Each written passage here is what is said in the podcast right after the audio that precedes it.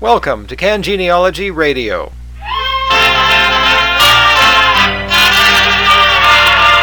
Get out those old records, those old phonographs. I'm Dave Obee, and here is the latest news about family history research in Canada. First of all, there is a new online database listing more than 30 million ship passengers who left British ports from 1890 to 1899. This site will help genealogists find descendants, including those who moved to Canada. The website is called AncestorsOnBoard.com. It allows people to view digitized high resolution color images of passenger manifests, customs claims, and other documents listing travelers' names and destinations. Until now, these documents have only been available at Britain's National Archives. Ancestors on Board has been put together by the National Archives and a private company, FindMyPast.com, which used to be known as 1837online.com. It took two years to scan the estimated 1.2 million documents in the collection. The database includes entries from ships sailing all around the world. The project will, will, allow people to access records and learn more about their family history instead of having to travel to London to dig through thousands of unindexed files. So far, the website has only posted records from 1890 to 1899, but files up until the 1920s are expected to be available by the end of the year. During the 1890s, Canada received 307,000 arrivals through British ports, including thousands of immigrants from continental Europe who traveled to England on their way to North America. The number who came to Canada is second only to the 1.9 million people who headed to the United States.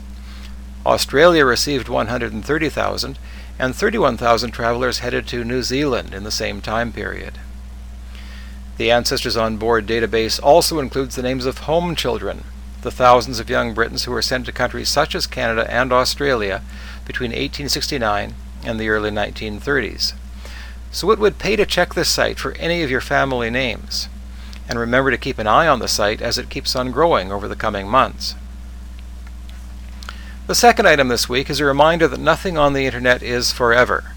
The new year brought the end of Canada's digital collections, a remarkable site that had been sponsored by the federal government and brought together about 600 databases from across the country. Many of these databases were of interest to genealogists. Between 1996 and 2004, the federal government provided encouragement, including the financial kind, for organizations to put material online. The projects that resulted provided ex- employment and experience for a lot of young people, but also gave the family history community some resources that we would not have had otherwise. Many of the databases from the federal site have been moved to local sites. If you are aware of a site dealing with your area of interest, check to see what has happened to it. If necessary, nudge the local partners to make sure that the material stays online.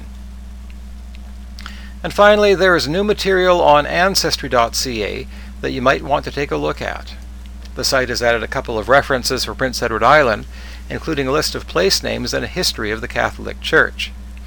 There is also a history of the northern part of New Brunswick that dates from 1832, as well as a book that combined history and ge- geographical references. It dates from 1855. Every week, it seems, Ancestry adds more databases to its already impressive collection. If you haven't looked yet, check it out. And don't forget that there is a link on cangenealogy.com that will give you a 14 day free trial.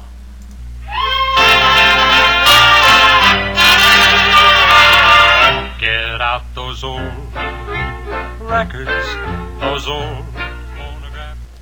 Can Genealogy Radio is produced by me, Dave Obee, and sponsored by Interlink Bookshop and Genealogical Services. Links to all of the sites mentioned will be found at cangenealogy.com/radio. Thanks for listening.